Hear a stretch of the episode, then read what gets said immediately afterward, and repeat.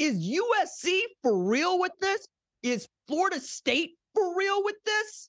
I got to ask, what are we doing with this top five now that Washington, USC, Oklahoma, and my goodness, Texas all survived their trap game? Let's go. It's the number one college football show.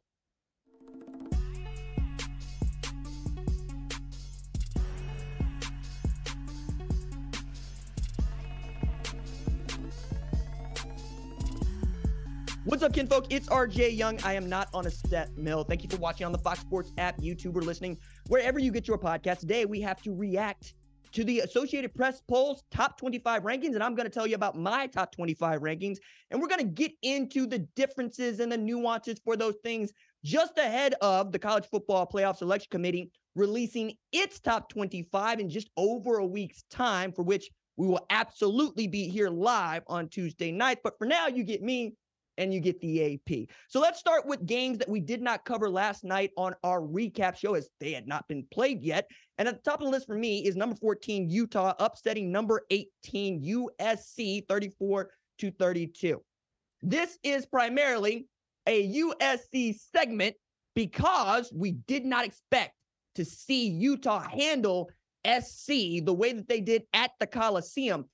The way that you need to tell this story to your children when they say, Baba, tell me a story, is hey, what about the one where the pig farmer at quarterback beat the Heisman winner at quarterback, where the five star quarterback lost to the walk on third string quarterback that couldn't even win the job outright until here recently walked into the Coliseum and walked out where Hector and Helen on his arm. Look, I'm looking at this game and I'm watching a number of things that I just did not expect. One was Sione Vaki absolutely starring once again, but in such a huge way. A converted safety who had 217 total yards and two TDs against this USC defense. But as I said, that's Alex Grinch's defense. They're going to give up a ton of yardage if they can get stops and tackles for loss. And they're top 10 in tackles for loss and sacks but they still give up these yardage and they still give up too many points. And Sione Vaki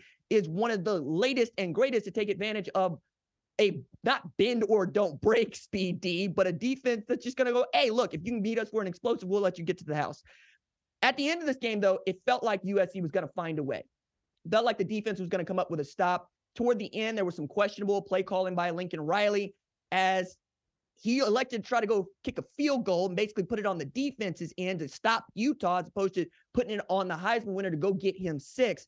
And it didn't work out for them. But I I have a hard time looking at this game and understanding where USC goes from here is Utah set season highs for points scored with 34 and for total yardage with 482. Again, this is a team that not only doesn't have Cam Rising, but will not have Cam Rising for the remainder of the season. He gets the medical red shirt and he can come back for another year if he so chooses.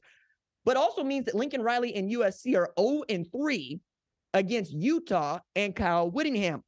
Also means that Lincoln Riley has now suffered back-to-back losses at SC in back-to-back seasons, and Utah has been one of those losses on both occasions. This is not a trap game for SC. Not at all. This is a team that you not only need to see coming, but you know what time it is. They own you. If anything, you wanted to so set a tone and show everybody what's really good after taking that L in South Bend, Notre Dame. And the thing that we said about that was at least it wasn't a conference loss. Well, now you got a conference loss. And you got a conference loss against a Utah team that frankly has turned out to be a top 25 team without Cam Rising because the defense has been so good and they found playmakers in the backfield that can get things done for them. Now, on top of all of this, it's really difficult to ignore Alex Grinch and that defense giving up the points that they have. I mean, just take a look at this. In the last four games, we've seen USC give up an average of 41 points per game 41 to Colorado, 41 to Arizona, 48 to Notre Dame, and now 34 to Utah. They've given up at least 28 points in six of the eight games that they have played. We're talking about going back to Stanford for their best defensive performance when they allowed 10 points in that game. And you saw UCLA just handle Stanford late last night. It also was a bad look to end the game because in the post game, Lincoln Riley did not make players available to reporters for interviews. And I got a problem with that as I come up as a beat writer And that's preventing me from doing my job. It's really difficult to write a really good and well rounded story based on a coach and his quotes, along with a coach that won't let me talk to the Heisman winner who had a role in that game and how they lost it or how they might have won it. It's really just depriving readers and folks like me some insight into what's going on at SC, but that probably is keeping in what Lincoln Riley wants to do going forward at SC. But there's some things that you just can't ignore. One of those is with two losses, USC is not going to make the college football playoff and may not make the Pac 12 championship game, even though he fielded a question where he said in a roundabout way first that that was a dream, that there, somebody was living in a dream world thinking SC was going to make the college football playoff perhaps before playing Utah, and then that there's still a road forward for him and this team to possibly get there and maybe make history as the first two loss team to make the college football playoff. Even if we felt good about his chances, he still got to go through some really good Pac 12 teams through the month of November and get some signature wins, let alone what was it we are going to see from Utah the rest of the way. But I'm going to go one step further here. Riley was brought in because USC fired Clay Helton. Okay. He started off 9 and 0 at Oklahoma. They got through the month of October unscathed, which is a big deal at Oklahoma. They took the loss to Baylor. They took the loss to Oklahoma State, and he was out the door to SC because they had been looking for him, right?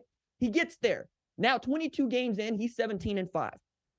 Through the first 22 games of Clay Helton's career, he was 17 and 5. Identical records for both of them. It's more than that, though, because Clay Helton did not have the caliber of quarterback that Lincoln Riley has in Caleb Williams. No one will tell you differently. It's also Lincoln Riley has now coached Baker Mayfield, Kyler Murray, Caleb Williams, and Jalen Hurts. That is three Heisman winners, two number one overall picks, and possibly a third, and damn near the NFL MVP last year. And he has not even sniffed coaching a national champ uh, in a national championship game and he has never won a college football playoff. And he's looking at not winning a Pac 12 championship in his two years at SC. Add to this, it's really getting underneath the skin of folks that are fans of SC and read the LA Times. So, Bill Plaschke is LA Times sports columnist and one of the greats. Again, I came up looking to be a writer. I am a writer. I wrote two books. I got into this crazy thing called sports media because I wanted to be like Bill Plaschke and Skip Bayless back in the day when he was at the Dallas Morning News. And it goes on and on and on. I, I really do love sports writers and I love sports columnists because they tell it like it is and they're usually right. And just so I can set this up clearly, Plaschke is that dude. I know some of y'all be seeing him on television and you think what you think, but Plaschke's in the National Sports Media Hall of Fame. He's in the California Sports Hall of Fame, and he's won Sports Columnist of the Year nine times. And that's given away by the Associated Press. And that damn thing is real difficult to win. You got to be at the top of your game to win that sort of acclaim. Now, this is what Bill Plaschke wrote on his Sunday column for today about Lincoln Riley. Riley failed the moment, he failed the Trojans, he failed the Coliseum, and he is failing this season. Only way out of that one is to get back to the Pac 12 championship and to win it and perhaps win a New Year's Six Bowl because I just don't think that there is going to be room for a two loss team in this year's college football playoff. And if anything, nobody wants a 12 team playoff more right now than SC because they could play themselves into it. How did the Associated Press take a look at both SC's loss and Utah's win? Well, we got USC at number 24 just ahead of James Madison and just behind UCLA and Tulane. And we got Utah up to 13. Right? I think that's about right because when I take a look at my rankings, I got USC down to 20 and I got Utah up to 11. I was a little bit more impressed with Utah and a little bit more lenient on SC. I think that's because, well, frankly, some other things happened that we're going to get into that I had to take into account that I did not know I was going to have to take into account with an SC loss at home to what is become a good, if not great, Utah football team. And that's a great way to get to Washington, Arizona State right here. Washington is at number five for me because I you won your game. You won your trap game. 15 to 7, right? I, I, we, ugh. Nasty, but you won that game. For the Associated Press, though, they're at number five, too. So we agree on this. And I think that, A, not everybody stayed up to watch that game. I did because that's my job. My job is contingent on me watching as much football as is possible that matters for the college football playoffs. So if that means that I'm up at 1 a.m. local to finish Arizona State and Washington, that's what I'm going to do. But I did get an email around about 9:30 from the National Football Foundation reminding me to submit my poll for them because, you know, they got their rankings coming out today too and I wonder how many people just like penciled in Washington beating Arizona State without looking at the caliber of Arizona State team they played. And then how did Washington fare against them? Washington still is the front runner to win the Pac 12 championship, but that's because they're undefeated. It ain't because they look good. Right now, I think Utah would be able to give Washington everything they want to say nothing of uh, what Oregon might do or not do against that Washington football team. But it was a nasty game from the start. And if you were watching at the front, you're going, okay, Washington is ahead, but just barely. And Cameron Skattebo, who producer Tyler said the next great New England Patriot, was doing as much as anybody on that Arizona State team to give Washington fits. But we saw some things from Michael Penix Jr. that don't look like a Heisman candidate to me. Three interceptions in this game. All right. And if not for the defense coming up with a pick six at the end of the game to finish it, Arizona has an opportunity to win that game by just kicking a field goal. Excuse me, Arizona State has an opportunity to win that game by just kicking a field goal. We're also talking about an Arizona State team that wasn't playing its best football and is never been full strength. We're talking about a combined 20 players who have been injured for Arizona State that have combined to miss 59 games. That ain't great. Now, Arizona State also gave USC everything it wanted, but right now, we think Washington's a better football team. And this game was in Seattle. Okay? There's no reason for you to win a 15 7 game against a bad Arizona State team. You ought to be thumping them at home. Now, you won the trap game, which was the theme of the week. Win your trap games because not everybody did. And I and go back to this Utah was not a trap game for SC. But now that you got that one out of your system and you came up with a win that was ugly, maybe Washington can continue this really cool run of undefeated. But you're getting to see as we get closer and closer to November, teams are getting better and the margins are getting skinnier on what you can do in as far as a mistake. It's also a Washington team that was horrible running the football. They rushed for 17 yards in that game. That is the fewest in a Washington win since 2002. This is also a Washington football team that went straight at Oregon's neck and ran the football on them convincingly with Dillon Johnson. I got to know what was it that Brian Ward saw that Dan Lanning and Tosh Lupoi did not? Because his dudes were rallying to the football and they knew where Michael Penix Jr. wanted to go with it and they were getting in front of him. Outstanding game for that defense at Arizona State, and they deserve to win. They they really did. They deserved to win. They outplayed Washington for the better part of that game. And Trenton Bourguet, I just felt so bad for him because he aired up a ball that he shouldn't have, and that was the game. But he was playing way above his level for most of the game, and that was almost a signature victory for them. It becomes a whoo boy, too close for comfort win for Washington. But again, they remain number five for me because they won the football game, which is why I ended up doing the same thing with Oklahoma at number four. They won their trap game, right? 31 29. That also means that you are one step closer to being undefeated this season, while some other teams are not. And we're going to get into that. But first, I want to get into number four, Florida State rallying to beat number 16, Duke, 38 to 20. This was a definite Florida State football game like the one that I've been telling y'all about all the time. Okay. Duke led this game 20 to 17 with Riley Leonard at quarterback in the third quarter. He goes down with an injury off a face mask and his ankle gets twisted up. 6:18 left in the third quarter. You bring in Henry Belin, who I had said ain't it, but you bring him in and he's got the ball on the Florida State 11 yard line. Four downs. You're inside the five. You're on the three. You can't do anything with it. Mike Elko doesn't elect to go get points and go up 23 to 17. They turn the ball over on downs, and you let Florida State and Jordan Travis drive the length of the field, 96 yards, taking just 16, uh, 618 off the clock into the fourth quarter for the go ahead TD. And that was the backbreaker. That was it. Riley Leonard, though, was out there on one leg and was beating Florida State. Okay. They were running the football effectively on that defense. He was making plays for them. He is the talisman. Him going out changes the complexion of a game that Tallahassee, well, I should say Florida State in Tallahassee should never have been behind. You should have never been behind. You end up scoring 38 points. But again, it's like that LSU game. You're not convincing me in the way that you're winning these football games. It's more like the other team lost it rather than you won it. I'm not going to rank you number four based on that, and I'm not going to dock you anymore. But the Associated Press team uh, still thinks it, or I should say, the Associated Press voters still think that you're the number four team in the country.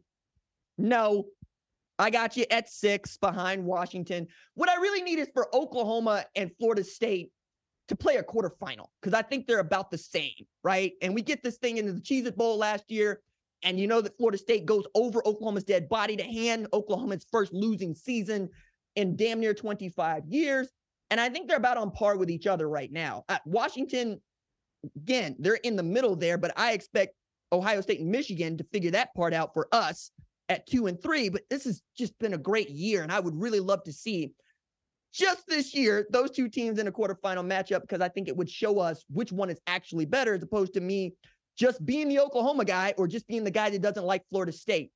Both of those are, by the way, right to do because we're just getting into the nitty gritty part of the season. But for Florida State, getting that win was a big deal. 38 20 is a nice margin of victory, but also means you're, you're the last remaining undefeated team in the ACC which leads me to the stunner of the night for me, which was Virginia upsetting number 10 UNC 31 to 27. Okay. I came to this game after the Florida State game to demonstrate, yeah, not everybody goes on and does what Florida State did, which is win that game when they're supposed to. No, Virginia, who was absolutely bad, one in five going into Chapel Hill, decides to come on with the come on, and get Tony Elliott not just the signature win in the ACC this year, but the signature win for school history at Virginia in the South's oldest rivalry. Virginia had never gone on the road and beaten a top 10 opponent ever. They did that Saturday night.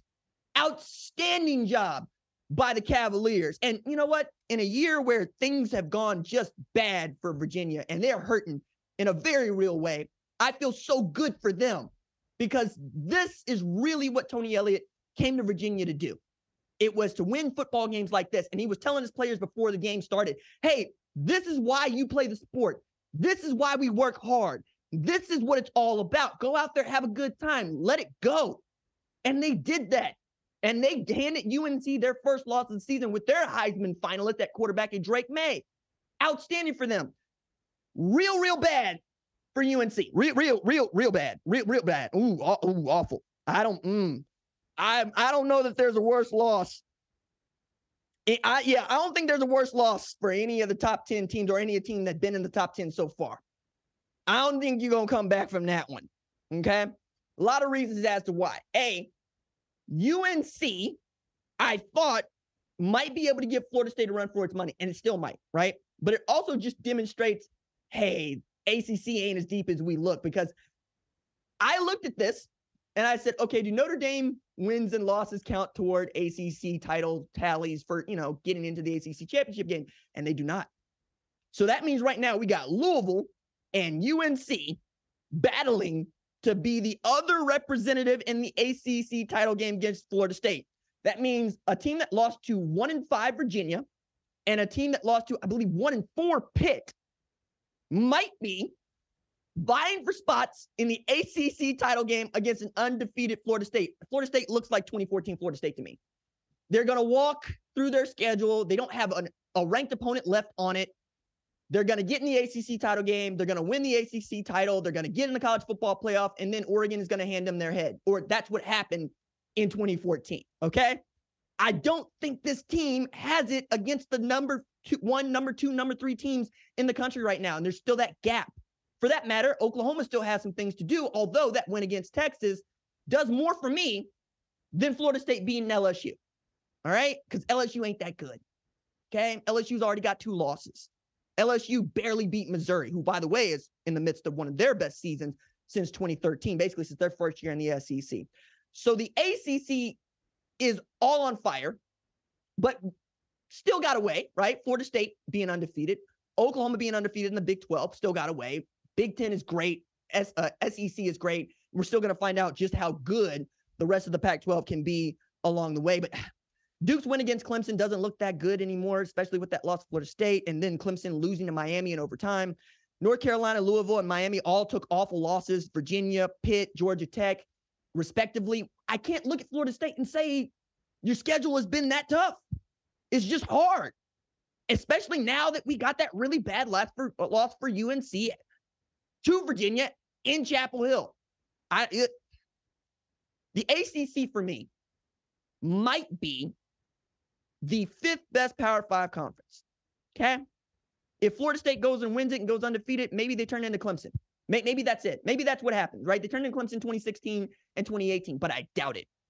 I sincerely doubt it. And my rankings will reflect it, right? So, again, just to recap there, I got Florida State at six, and I dropped UNC to 18 because, well, I looked at how many spots I dropped UNC after losing to Virginia, and then I basically did the same math for USC and Utah because goodness me. And then I think we're going to get to figure this thing out as it keeps going on. So I'm not really that worried about my rankings or the AP's rankings, or for that matter, even the college football playoff selection committee's rankings coming up here in just over a week's time. So outside of that, I think everything else is as it should be with James Madison making it into the AP's top 25, and they've been in mine. But I want to take this moment to just point out a couple things in this group of five battle to be the New Year's Six Bowl team. Arizona, excuse me, Arizona. Air Force is 7 and 0 for the first time since 1997. Also completed the longest pass in school history against Navy on Saturday, which was a 94 yard pass play. I don't know what you got to be to be a midshipman and get the longest play in Air Force school history be a pass play on you. That that's tough. And then I want to take a look at James Madison also being undefeated this year. They played 18 games since joining FBS.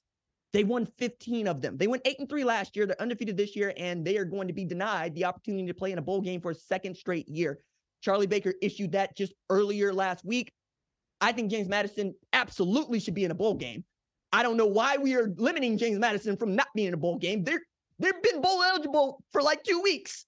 Right? We got other teams that are gonna make bowls that aren't. I just if there was something to do about that, I would like to see it done.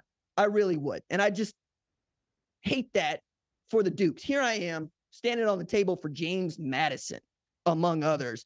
But you know what? They deserve it. And I would like somebody to do it for me if I was 7 0. Just respect that I'm 7 0. Let me go play in a bowl game. Let me compete for a spot in the New Year's Six bowl game because it's right there for them. They, they and Air Force could get that done. Finally, on the way out, let's talk about Michigan and the sign stealing investigation that they are under. So here are the facts, just so we are all on the same page here. The NCAA is investigating the Michigan football program for allegations of sign stealing. Now, the rule in question is NCAA bylaw 11.6.1. And it goes, quote, off-campus in-person scouting of future opponents in the same season is prohibited, end quote. The NCAA claims that Michigan is using a quote vast network, end quote, to steal opposing team signs, conspiracy to, cons- to steal signs. Yahoo reported that Michigan may have, quote, used unnamed individuals, unquote, to attend games and scout signs used by, quote, scheduled opponents and possible college football playoff opponents, end quote. ESPN later reported that, quote, a low level staffer with military background, end quote, is one of the keys to the scheme. His name is Connor Stalions. He was suspended with pay earlier in the week. Connor Stalions went to Navy, uh, was a Marine, and worked logistics while wanting to be a football coach. Had been a grad assistant at Michigan, came back there to work for them, and apparently has gotten really good at stealing signs, right? Whether that's watching game copy, TV copy, or being in the stands. That's what we're trying to figure out because being in the stands is apparently against it. But I don't know about y'all, but I watched Michigan just handle Michigan State and Michigan State create more problems for itself. I'm not going to talk about that story. I'm just going to say go look up Michigan State in the video board if you are so interested. But Michigan is the number one team in the country for me. Okay? And they ain't got a damn thing with stealing signs. They don't need to steal your signs. They they don't. They're just better than you. I think that's what we're doing right now. We're crying about Michigan being good, and I hate that. That gets under my skin. I never ever want to cry about somebody else beating me. I just want to go beat them. I would say, "Oh, you want to steal our signs? Cool. Let's get good at stealing yours. Let's do everything necessary to win." And that's that's what I'm about. That's why I love this job. That's why I do this job. Did you win? Are you about winning? What's your focus? Are you really going to sit over there and cry about your signs getting stolen? Or are you going to go get a backbone and try to stomp out Michigan? Because that's the only way forward for me. Otherwise, you look real soft. You look real mishmash and cupcake. Okay? You look like frosting. Last time I checked, this is football and we hit people. Okay? What does stealing signs got to do with hitting people? All right. That is going to do it for this live episode of the number one college football show. We will be back on Wednesday to get you set for Saturday's games, including Oklahoma at Kansas for big noon. Very excited about that. Our number one college football show leads of screening are Jack Coakley and Torrin Westfall. They make us better in the film room. Production assistant Kiara Santana puts the special in our special teams. Social producer Javion Duncan makes sure the recruits and the rivals see the cake we bake. You don't need to steal your signs either. Technical direction is by my man Chaz Boulay, keeps sending in the signals. Senior producer Catherine Cordaji sees the entire field from the booth. Lead producer Tyler Wojak calls plays from the sideline, and the play snaps on my clap. We'll see y'all on Wednesday. Doses.